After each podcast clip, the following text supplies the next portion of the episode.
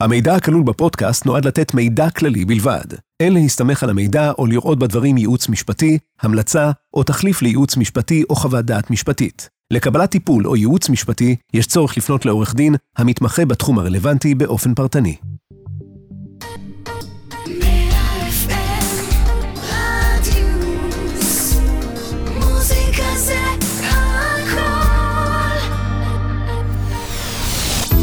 נדל"ן על הזמן, פודקאסט על התחדשות עירונית, עם עורך הדין ארנון יהב. שלום לכל המאזינים, אנו בפרק נוסף של נדל"ן על הזמן, איתי עורך דין ארנון יהב, שותף מנהל במשרד יהב ושות'. כמו בכל פרק, אני מדבר עם אנשי מפתח בתחום ההתחדשות העירונית, ואנחנו יורדים לעומק ממשקי העבודה ושלבי התהליך. מה יוצא לכם מזה? אתם תצאו מכאן עם הטיפים והנקודות שהכי חשוב שתדעו לפני שתצאו לפרויקט כזה או אחר, גם אם אתם בעיצומו של אחד. נבין איך שומרים על האינטרסים של כל הצדדים ומה צריך להנחות אתכם בתהליך קבלת ההחלטות. אתם יכולים להזין לפודקאסט במגוון פלטפורמות, באפליקציה ובאתר רדיוס מאה אף אם, וגם בספוטיפיי, באפל פודקאסט ובגוגל פודקאסט. חפשו נדל"ן על הזמן. בפרק הזה אנחנו עם עורך דין יעקב אטרקצ'י, מייסד ובעלים ומנכ"ל של אאורה ישראל, מחדשים את ישראל. זו כבר שנה שישית שאתם נחשבים היזם הגדול והמוביל בהתחדשות עירונית בכל הארץ כבר, נכון? בוקר טוב ארנון. אנחנו כבר, אנחנו עוד מאתמול. מה שלומך? מעולה. מה שלומך? וואלה, מצוין. האמת, לא ציפית, אבל מצוין. אני חושב שאחד הדברים שאנשים אולי לא יודעים עליך ועליי זה שאנחנו אוהדי כדורגל. וכתמיד, אני חושב שאחד הדברים המצחיקים באחת הפגישות שהייתה לנו, היה על הצבעים של החולצות שמתהפכים, לא נעמיק, אבל, אבל יש פה... אתה יכול להעמיק, זה מפתיע שאני בארץ כמובן כחול לבן, אבל באנגליה אני אדום, כי אני Manchester United, ואתה באנגליה כחול, כי אתה צ'לסי. אני צ'לסי, אז אנחנו באנגליה הצבעים מתהפכים. All the way. אני תמיד כחול לבן, ומפה נמשיך. אבל באמת, אחד מההנאות ה... הקטנות שלי והגדולות בחיים זה לזרוק טקסטים במהלך משחקים של מנצ'סטר יונייטד, כי מאחורי יזם, בן אדם, בסוף יש את ה... נקרא לזה הילד הפנימי שרואה כדורגל, ואשריך שתמיד תישאר אוהד ושתמיד תסבול כמוני מהכדורגל. אני מקווה שהצופים לא רואים אותי איך אני מתנהג ביציע, כי זו התנהגות אחרת לגמרי, אחרת לגמרי, זה המקום שאתה מתפרק בו בכיף, כאילו. האמת, האמת, וכדורגל יש לו כללים משלו, ובהתחדשות עירונית גם יש כללים של, שלהם, והייתי רוצה שניכנס פה לעולם הזה, ואני חושב שאחד הדברים שחשוב לי הפעם לדבר עליהם, אנחנו כבר מתקדמים קצת בעונה שלנו, המאזינים שלנו, שמעו כל מיני דברים על איך ומה ושלבים, הייתי היום רוצה לדבר על שתי מקומות נפרדים, וזה האיפה, ובאמת אחד המקומות, נשאיר את זה ככה להתפתחות של הפרק, אבל... מה באמת אחד הדברים שאני שומע המון המון בהתחדשות עירונית, מילת בז ששומעים מאז שאנחנו התחלנו שם? פריפריה. אז בוא ספר לי, מה באמת ההסתכלות שלך על הדבר הזה, ומה באמת קורה שם? כן, תראה, אני חושב שההתחדשות העירונית היא תתפוס את, ה, את מירב תשומת הלב בשנים הקרובות, כי בסוף אנחנו מדינה קטנה, ביקושים אדירים, על פי הנתונים של ממשלת ישראל, ב-עשרים וחמש שנה הקרובות אנחנו צריכים לבנות פה עוד שני מיליון דירות. וואו. אין לנו איפה, המקום היחידי שאפשר לעשות את זה בצורה מסיבית, זה על ידי בניית שכונות בהתחדשות עירונית ובכל הארץ. אני חושב שרואים היום את עליית מחירי הדירות בכל הארץ, לא רק בגוש דן, אז אתה יודע, הרבה יותר סקסי ליזמים להיות בגוש דן, אנחנו כבר מזמן בכל הארץ, אנחנו נמצאים מטבריה ובקריות ועד אלת, בהתחדשות עירונית, דרך אגב, מבחינה בטיחותית, המקומות האלה, נגיד טבריה, בית שאן, מקומות מהסוג הזה, הרבה יותר קריטי לבצע בהם התחדשות עירונית מאשר בגוש דן. בסוף תחשוב, הרי מה קרה פה? תהליך של מדינת ישראל. בסוף שנות ה-חמישים, תחילת שנות ה-שישים, פינו פה את המעברות, העולים הרי שהגיעו לארץ. ידעתי שנגיע לזה. שיקנו אותם במעברות, העבירו אותם לשיקונים, לא שמנו לב, עברו למעלה מ-שישים שנה. תנאי מחיה שלא, אם היום היו עושים מעברות, הם היו נראות ככה. שאתה רואה את הסרט סלח שבתי, דרך אגב, שצולם ב-אלף תשע מאות חמישים ותשע, אתה רואה שהבניינים האלה שאנחנו עושים היום, זה היה פאר היצירה אז, כי פתאום לבוא מפחונים לדירה עם שירותים וחדרים, עם מרצפות הטרצות, אתה זוכר אותם, ואתה יודע, לא היה כמעט מכוניות. תמונת נוף ילדותי, הנקודות האלה בבלט. נכון, לא היה כמעט מכוניות, אז בנו את הבניינים האלה לא חנייה, כמובן היה איזה מקלט שכבר לא מתאים ל- ל- ל- ל- לעידן שלנו, אין ממדים, אין מרפסות, הבניינים כבר במצב רעוע, אתה כבר רואה שיש המון בניינים, אלפי בניינים מסוכנים בארץ, חלקם כבר נופלים, זה כבר אירוע שהוא לא רק נדלני, הוא אירוע בטיחותי. גם בלי רעידת אדמה, זה הבניינים מסוכנים. גם בלי, אבל תחשוב בטבריה, משהו הכי קטן, מה קורה לבניינים האלה, או בבית שאן או מקומות אחרים. צריך לתת להם פליק והם נופלים. נכון, אתה מבין שזה חובה, דרך אגב, שאנחנו עושים את הבניינים, זה מדהים, אתה רואה שנותנים מכה קטנה והבניין נופל, אתה אומר איך אנשים חיו שם, אתה רואה... הנה דברים שרואים מכאן שלא רואים משם, הניסיון האמיתי שלך בהתחדשות עירונית, באמת, אתה יודע, שליחות, יש פה עבודה נכונה וטובה, ברוך השם גם פרנסה, אבל בראש ובראשונה אני חושב שאיך אמרת, ציונות. יש פה ציונות. יש פה ציונות, עכשיו תראה, התחדשות עירונית טוב לכולם, ברמת מדינה, זה ווין ווין לכולם, ברמת מדינה, המדינה מקבלת שכונות חדשות, היצע של דירות, במקומות שחסר בכל הארץ דרך אגב, הרשות המקומית, תראה, שכונה, והשכונות האלה, בפריים לוקיישן, מדוע? כי הערים היו קטנות, והם נבנו, כל הבתים האלה נבנו במרכזי הערים, ואחר כך הערים התפתחו החוצה. אז במרכז העיר, במער של העיר, שכונה כזאת מוזנחת, כבר, הביוב כבר נוזל, הבניינים זה, אז אתה עושה שכונה חדשה, בהיקף גדול אתה גם יכול לדאוג לא רק לבניינים ולא רק לדירות, אתה דואג לפארקים, למבני ציבור, גני ילדים, קצת מסחר, שבילי אופניים, אתה עושה שכונה מודרנית, אז זה טוב לרשות המקומית, תחשוב, איזה איכות חיים מקבל הדייר הוותיק, זה דור ההורים שלנו, אנשים שגרו בדירות האלה עשרות שנים, תראה מה הם מקבלים, תשמע, הם מקבלים דירה אה, כאילו יותר גדולה, אבל באיכות פי כמה ממה שהם גרו עד היום, באמת איכות חיים הדירה, וגם, וגם, לא לשכוח, אה, לכלכלה של המשפחה, כי לפעמים הדירה מכפילה את עצמה פי שתיים, ואנשים מסתכלים גם מה יהיה לילדים שלהם וכו', ו- וזה תהליך פסיכולוגי קשה, תכף נדבר על זה, אבל אה, זה עושה להם מצוין. עכשיו, בפרויקט כזה אתה גם יכול לדאוג לזוגות צעירים, כי היום בכל טאבה שאנחנו עושים, עשרים אחוז מהדירות, דירות שלושה חדרים, אתה יכול לדאוג קצת לדירות להשכרה, אז זה נותן פלטפורמה אדירה, וגם בסוף היזם ששותף לעניין הזה, אני חושב שזה פרויקט כלכלי, והיופי, שמדינת ישראל לא שמה שקל על הדבר הזה, היא נותנת רק אחוזי בנייה, לא צריך בנייה תקציבית, זה לא כמו פעם שיפצו בתים וכו', והעמידר הייתה משקיעה, לא צריך, פשוט לתת אחוזי בנייה, פשוט לשבור בירוקרטיה, לעשות את זה כמה שיותר מהר, זה התרופה של המדינה הזאת. עכשיו, למה יזמים פחות הולכים לפריפריה ואני הולך? אני אגיד לך למה, צריך בסוף אופטימיות וחזון, אם יש לך את זה, אז אתה הולך, תלך דוגמה, אנחנו מבולים פרויקט גדול מאוד בטבריה.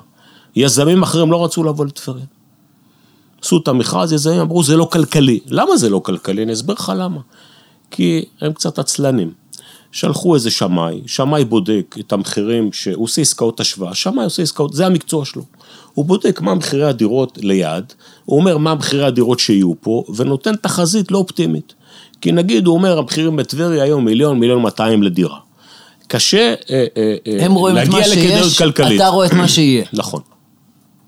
אני, לפני מכרז כזה, א', אני הולך בעצמי, והלכתי פעמיים, ובדקתי, וראיתי את הוויז'ן, איך זה ייראה בעתיד, מה שהיום לא מעניין. אתה הורס וכו', וראיתי שם נוף חווה על הזמן, וראיתי את האפשרות לעשות תכנון מעולה, ואני חושב שגם אפשר להעלות את רמת החיים של אנשים, ואפשר למכור דירות במחירים יותר גבוהים, ובסוף מזה באה הכדאיות הכלכלית. כי בסוף יש גם גבול כמה אתה יכול להעמיס דירות במקום מסוים. צריך להיות יחס הגיוני בין הפינוי לבנוי, ולכן צריך לראות איך יוצאים מזה את הכי טוב, ואני חושב שאזרחי טבריה ובית שאן וקריות ונהריה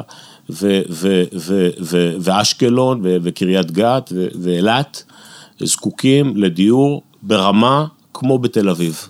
אני לא חושב שזה צריך להיות פחות, דרך אגב, יש מחסור בכל הארץ, מי שחושב שהמחסור הוא רק בגוש דן, טועה בגדול, לא בונים פה מספיק, יש פה היום למעלה מ-מאתיים אלף משפחות, שאין להם דירה, וכל שנה זה גדל, כל שנה מתחתנים פה סדר גודל של חמישים אלף זוגות, תראה את כמות הילדים, דרך אגב, זה צרה טובה, אנחנו מדינה הכי צומחת, הכי מביאה ילדים, עם תוחלת החיים שעולה בעולם המערבי. זה פנטסטי. הנית שלי עשיתי למוגרפיה, רק שלושה. שלושה זה בסדר, גם לי שלושה. אומרים שזה מעט היום, כי הממוצע הוא מעל שלושה במדינת ישראל. שים לב שגם תוחלת החיים... אני מקווה שאשתי שומעת, אבל עניין אחר. אולי תשכנע אותה. נגענו פה קודם במרכז העירוני הראשי, במער, ובכמה נקודות שרציתי לשים עליהם זרקור בדברים החשובים שאמרת פה. אחד, הצד של היזמים, שלא נכנסו מספיק מוקדם, ואתה יודע, מישהו צריך להוביל, ו- ואחריהם באמת אנשים, אנשים באים, מתחילים להאמין. כמובן שיש, נקרא לזה, תועלת למי שרואה את הנולד יותר מוקדם מאחרים, ולהם הניצחון, וזה מושלם, בטח כי צריך לתפוס את המקומות הטובים קודם. אמרנו, במרכז העירוני הראשי, במקומות שהם הטופ לוקיישן בערים האלה, בהתחלה היה פרויקטים שאף אחד לא רצה לגשת, אחרי זה פתאום ניגשים כמה, ופתאום אחרי זה כולם שואלים, רגע, איך לא נכנסתי לזה קודם ולמה? כי באמת צריך מישהו שרואה את הנולד ולא רק רואה את הקיים. והשאלה היא, לא בצד של היזמים, לא בצד של הדיירים, למה זה לא עבד? זאת אומרת, אם אנחנו מסתכלים על, ה, על הפרויקט הזה, למה היום זה כן לדעתך עובד? למה זה לא עבד קודם? מה, איפה, מה נשתנה? קודם כל, הכל עניין של גישה. התחדשות עירונית זה, זה דיאלוג בין אנשים. הפיצוח הוא אנושי. תחשוב על, על אדם מבוגר או אישה מבוגרת שגרים בדירה עשרות שנים, ונגיד הם בני שבעים וחמש, בסדר?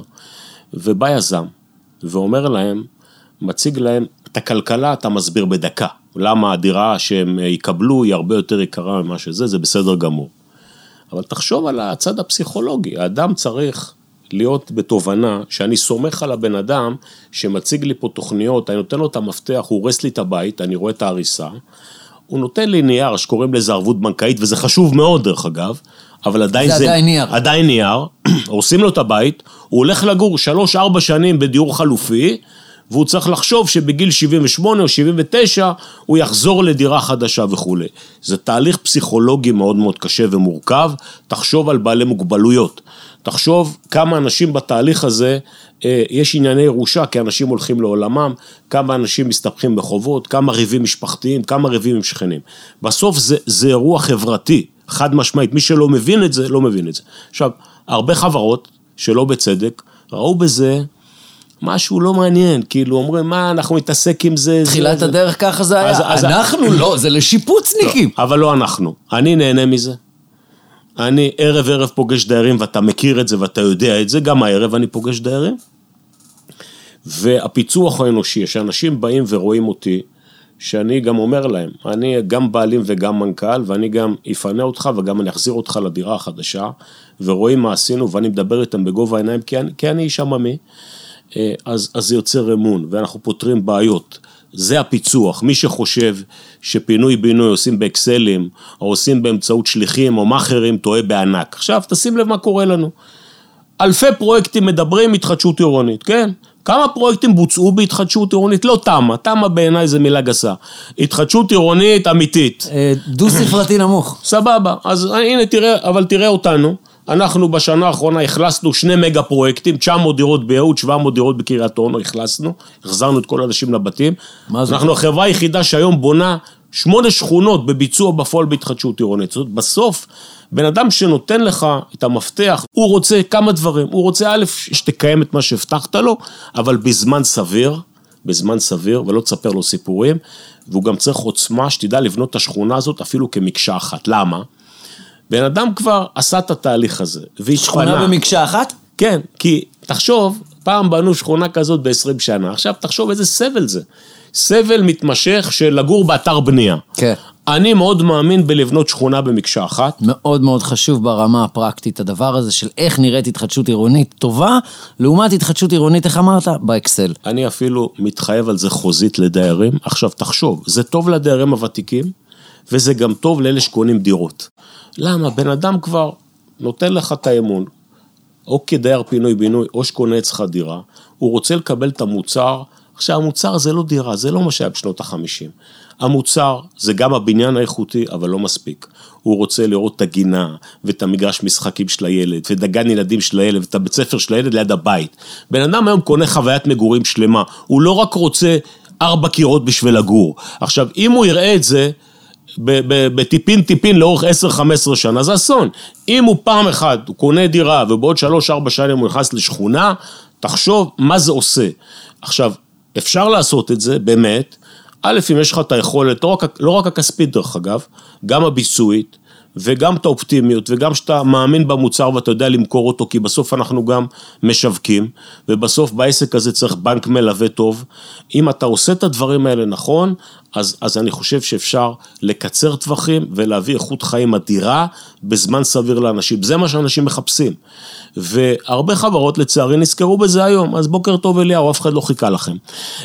מתחמים נתפסו, ובסוף בעיר יש מספר מוגבל של מקומות, שאתה יכול לעשות התחדשות עירונית. יש חלק מהעיריות, אתה מכיר את זה ארנון, שכבר יש להם תוכנית אב להתחדשות עירונית, אומרים לך פה יהיה, פה לא יהיה, כי יש גם קיבולת שהעיר יכולה לשאת, ולכן יש הרבה מקומות שנתפסו.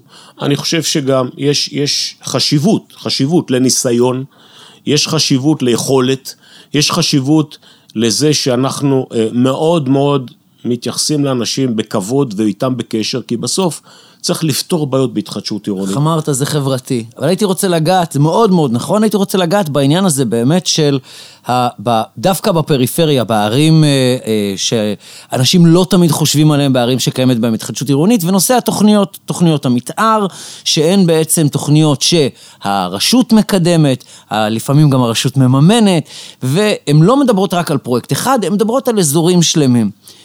לעתים קרובות, הפרויקטים האלה, או התוכניות האלה, לא תמיד נקרא לזה פוגשות מציאות, כי הם דווקא אלה שאין להם את הניסיון, ולהגיד לפקיד ציבורי או נבחר ציבור בעיר, תקשיב, יש פה, זה, זה ראש בקיר ברמה הכי קשה שיש, כי הם יודעים יותר טוב מכולם את העיר שלהם, אבל אתה יודע יותר טוב מהם את ההתחדשות עירונית. איך אתה מגשר על הפערים האלה כשיש לך תוכנית מתאר בעייתית? אז אפשר לשנות אותה. אני בגישה שלי, אני בגישה שלי, יזמים צריכים לעשות, מדינה צריכה פחות להפריע. ככה אני רואה את העניין הזה. מדוע? יזמים ששמים את מיטב כספם. ליברלי במקרה, לא יודע, נשמע לי. כלכלה חופשית. כלכלה חופשית, אמן. כלכלה חופשית. ודרך אגב, ככה זה צריך להיות. דרך אגב, כלכלה חופשית, אבל בהתחדשות עירונית עם הרבה חמלה חברתית, דרך אגב. עכשיו, היזם בא בשם הדיירים. אנחנו גאים להיות שותפים של הדיירים. אנחנו במגע עם הרשות המקומית. דרך אגב, עם הציר הזה, המשולש הזה, עירייה, דיירים, יזם לא עובד, אין פרויקט של התחדשות עירונית. עכשיו, עירייה יודעת מה טוב לעיר שלה, ויש פה דיאלוג תכנוני. הדיירים יודעים מה טוב להם, היזם יודע איך לסנכרן את זה, ואם צריך ועדה מחוזית או ותמ"ל הוא יודע לעשות את זה, הוא יודע לעשות את זה יותר טוב מהמדינה. עכשיו, המדינה לפעמים צריכה להתערב במקומות שיזמים לא רוצים להיכנס. אז התערבו בפריפריה, היום שנכנסים חברות מהסוג שלנו, יצטרכו להתערב פחות. אני פחות רוצה לראות התערבות, אני כן רוצה לראות שהמדינה מתמרצת רשויות מקומיות, כי תראה, בסוף יש פה מחסום. כל ראש עיר מסתכל על, ה, על חלקת האלוהים הקטנה שלו, ובעוד שנה יש בחירות לרשות העיר, בכל העיריות, שלושים באוקטובר נדמה. שימו את זה ביומנים שלכם, מאזינים לא. ויזמים, כי אנחנו כבר חווים את ה... אתה נקרא לזה את הפקק שעומד לקרות בתוכניות. הולכים לשנה קשה. עכשיו ראש עיר, לא משנה איזה, אני לא רוצה חס וחלילה להעליב או לפגוע באף אחד. הוא רוצה קודם כל להיבחר, והוא רוצה להראות לתושבים שלו שהוא דאג לעניי עירו. הוא לא מעניין אותו, פחות מעניין אותו בוא נגיד, ככה לא רוצה להגיד לא מעניין, פחות מעניין אותו הבעיות שיש למדינה. שיש פה מחסור חמור בדירות, שמחירים עולים, פחות מעניין אותו. בשביל לעזור, הוא קודם כל צריך להיבחר, כן. דמוקרטיה, שלום. עכשיו אני שומע את ראשי הערים, תשמע, זה מצחיק, אני שומע את ראשי הערים מתרצים, אין לנו כוח אדם, אין לנו זה, אין לנו זה עכשיו. נב, אני... אף פעם לא שמעתי את הטענה אבל, הזו. אבל בואו נגיד לך את הפתרון קסם. פתרון קסם. הרי מה מפריע לראשי הרשויות? הרי באמת של הכלכלה, בדירות, הרשות המקומית מפסידה כסף. השירותים שהיא נותנת, פשוט זה לא. היא יותר, בצורה דרמטית, יותר גדולה ממשרדים או מסחר וכו'.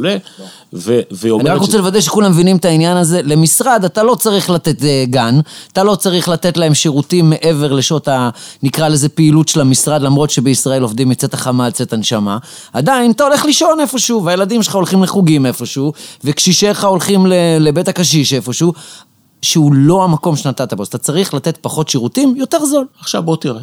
אם המדינה רוצה לתמרץ ראש עיר, קח ראש עיר X, והיא תגיד לו, אדוני, אם אתה תוציא, נגיד, שלושת אלפים, ארבעת אלפים יחידות דיור, היתרי בנייה השנה, אתה תקבל קופה של מאה מיליון שקל. התוכנית הזו, אגב, קיימת. עוד לא חילקו אותה. שטויות, לא מביאים את הכסף, ראשי הרשויות לא מאמינים, רוצים לראות קופה. זה היה לפני הבחירות. לא סיפורים. תראה, ראשי הרשויות לא פריירים. הם רוצים לראות קופה יהודית. עכשיו, שיש קופה יהודית, הרי למה הם צריכים את הכסף? לתשתיות, למבנה ציבור, לפארקים, ו- ודרך אגב, זה לטובת התושבים. עכשיו, בוא, מינהל מקרקעי ישראל מספיק עשיר, בשנה האחרונה הכניס למעלה מ-שלושים מיליארד שקל משיווק קרקע. תחזירו עשרה מיליארד לרשויות, תוציאו היתרי בנייה, אתה תראה שיבנו פה כפול.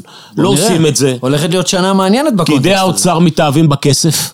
לוקחים את הכסף, משאירים אצלהם, כאילו זה קופה פרטית שלהם, זה לא חוזר לרשויות, הרשויות אה, אה, עושים רוח שכאילו אה, רוצים היתרים ורוצים התחדשות, אבל בפועל תוקעים כי זה לא מתאים להם, כי זה לא משתלם להם, ותראה מה קורה פה, שנה האחרונה, עליית מחיר דירות תשע עשרה אחוז, עכשיו בוא, היות ואנחנו מדינה קטנה, ותפתח פה את החלון ותסתכל על גוש דן, אתה תראה שיש מעט מאוד קרקעות פנויות, הדרך היחידה זה התחדשות עירונית, מסיבית, מסיבית של שכונות שלמות, דרך אגב, בשכונה שלמה, אתה מקבל את האיכויות שאתה רוצה. שזה אגב קורה. זאת אומרת, האם זה מתחיל לזוז לקראת שכונות שלמות, או שאנחנו עדיין בפרויקטים קטנים? והאם, איך נקרא לזה, האם הרשויות רוצות את זה או לא? אני חושב שהיום כולם כבר מדברים בשפה של שכונות, ולא תמה, אני חושב שתמה זה אסון. זה תמאי? לא, שכונות שלמות, כי בסוף אתה עכשיו בונה את השכונות למאה השנים הקרובות, ושכונה שבנית כבר לא תוכל להתחרט ולבנות עוד פעם, ואתה צריך לתכנן את זה ברמה גבוהה, ברמה מודרנית, שכונה של התחדשות עירונית, התכנון שלה לא צריך להיות נחות מקרקע שאתה מקבל, כי למה? שאתה מקבל מתחם של שלושים עד ארבעים דונם בלב יישוב, ואתה מסתכל על זה בוויז'ן שהרסת את הדירות, אתה מקבל בעצם קרקע בתולית במרכז העיר, אתה יכול לתכנן שאתה רוצה, ללא אילוצים, אתה בונה לגובה, אתה מפשיר הרבה מאוד שטחים לרחבת התושבים על הקרקע, זה הדרך הנכונה. שלהם. זאת אומרת, עלית, הרחבה ל, לרווחה, עלית כן. יותר לגובה, כן. השארת יותר מקום למטה. אפשר לשלב גם קצת בנייה נמוכה עם גבוהה, כי יש אנשים שפחות רוצים בגובה, ויש אנשים שכן רוצים, אבל לא יעזור כלום. תראה, אנחנו מדינה צפופה, בטח באזורי הביקוש, אתה חייב לבנות לגובה. כן, אין כל כך הרבה מקום. אין לנו פריבילגיה, אין לנו פריבילגיה. ו- ולכן, הכתובת היא על הקיר, פשוט צריך ליישם את זה. אז אני אומר, יזמים יודעים לדחוף את זה, פשוט המדינה צריכה אה, לשבור בירוקרטיה בוועדות, לתמרץ רשויות מקומיות, ולא להפריע. זה הכל, בקשה צנועה, נכון? תשמע, בתור אה, מישהו שסובל את מה שנקרא בחזית, אנחנו לא מייצגים דיירים, אתם מייצגים את הדיירים מבחינת זה שאתם יזמים, אבל, ול, ולעיתים רואים בזה צד שני של מטרס, ומבחינה עסקית יש באמת את ההיגיון בזה. אחרי שנחתם החוזה מצד שני, ולמרות שאנחנו מייצגים את הדיירים, ראה איזה פלא, אנחנו... בעצם צריכים לשתף פעולה טוב טוב, כי יש לנו מישהו אחר שאנחנו צריכים להתמודד איתו, הרשות. אחד האתגרים הקשים של להיות אה, רשות ציבורית ונבחר ציבורי, זה המרחק מהעשייה. כן, אני לא מקנה בהם, כן, אה, זה לא פשוט לעשות, כי בסופו של דבר, לא משנה מה תעשה, יבואו לך בטענות, אבל, אבל המרחק שלהם מה, נקרא לזה עשייה, הוא הגיוני מצד אחד ברמת ההון שלטון, מצד שני תנו לנו לעבוד, ואחד האתגרים הגדולים בהתחדשות עירונית מהנקודת מבט שלי, היא כמה שהם באו לפתור. הם כאילו באו, זה לא עובד, אנחנו נעשה סדר, אבל הם שמו בעיקר את המשקל על השוק הפרטי צריך עזרה, נכון במקומות מסוימים, ועם זאת חייבים לקרוא לילד בשמו, יש באמת מחסומים אדירים בירוקרטיים, ואני מאוד מאוד שמח שפה בתוכנית שלנו, הדברים יוצאים, מה שנקרא, לאור בצורה אמיתית ונכונה. אני לא מתחבר עם יזמים וקבלנים שמקטרים, כי אני יכול לקטר לך מהבוקר עד הערב, ולספר לך את כל הצרות שיש לי ביום יום. תפקידנו לפתור בעיות. כמה שזה נשמע מרתק, אני חושב ש... ככה זה, אנחנו כל יום פותרים בעיות, אנחנו כל יום... פותחים דלתות ברשויות ובמינהל ובוועדות התכנון, כל יום להעביר ניירות מפקיד לפקיד, אין מה לעשות, ככה עובדים, וגם עם הדיירים, אנחנו פותרים בעיות, כי יש מגוון של בעיות, זה, זה חתך של עם ישראל, ובהתחדשות עירונית יש את כל הדברים שיש בפרויקט רגיל, עם קנית הקרקע, ויש כמה נדבכים נוספים, זה פרויקט מרתק, יש אנשים שלא אוהבים את זה, שיחליפו מקצוע, אני מת על העבודה הזאת, לא. זה לא, לא רק שזה לא משעמם, אני מת על העבודה הזאת, אנחנו אנשים של אנשים, אני נהנה לשבת עם האישה המבוגרת בת שמונה, משתות את הקפה בשמונה בערב, מי שלא יודע לעשות את זה, באמת שיחליף מקצוע, יש הרבה מקצועות במדינה. בהתחדשות עירונית הפיצוח הוא אנושי, תאמין לי, אתה יודע את זה ארנון, שבסוף כל היזמים מתיישרים על אותם תמורות. אז למה הדייר בוחר את היזם הזה ולא את היזם הזה? הוא בוחר אותו על סמך התרשמות אישית. אני מאמין לו, אני סומך עליו, אני רוצה אותו, אני אקח אותו. לא, אז לא. זה המצב. אז קודם כל תודה רבה, אני חושב שהיה פה משהו לכולם, גם למאזינים שהם מן ה... נקרא לזה לא מהשוק המקצועי, לדיירים, לאנשים שמתעניינים, ליזמים, לאנשים שעובדים ברשויות, באמת היה פה משהו לכולם, ותודה רבה שהצטרפת אלינו היום, תודה שהקדשת. תודה רבה ו... ונבנה את הארץ. בעזרת השם. תודה רבה לכם שהייתם איתנו, עד כאן הפרק הזה. אתם יותר ממוזמנים להאזין לפרקים הנוספים של נדל"ן על הזמן במגוון הפלטפורמות, באפליקציה ובאתר רדיוס מאה אף אם, וגם בספוטיפיי, באפל פודקאסט ובגוגל פודקאסט. חפשו נדל"ן על הזמן. בנוסף, אנחנו מעדכנים בפייסבוק, באינסטגרם של רדיוס מאה אף אם כשעולה פרק חדש. אז תעקבו. תודה לצוות הנפלא שלנו כאן באולפן, תודה לאורח המיוחד שלנו היום, ונשתמע בפרק הבא של נדל"ן על הזמן.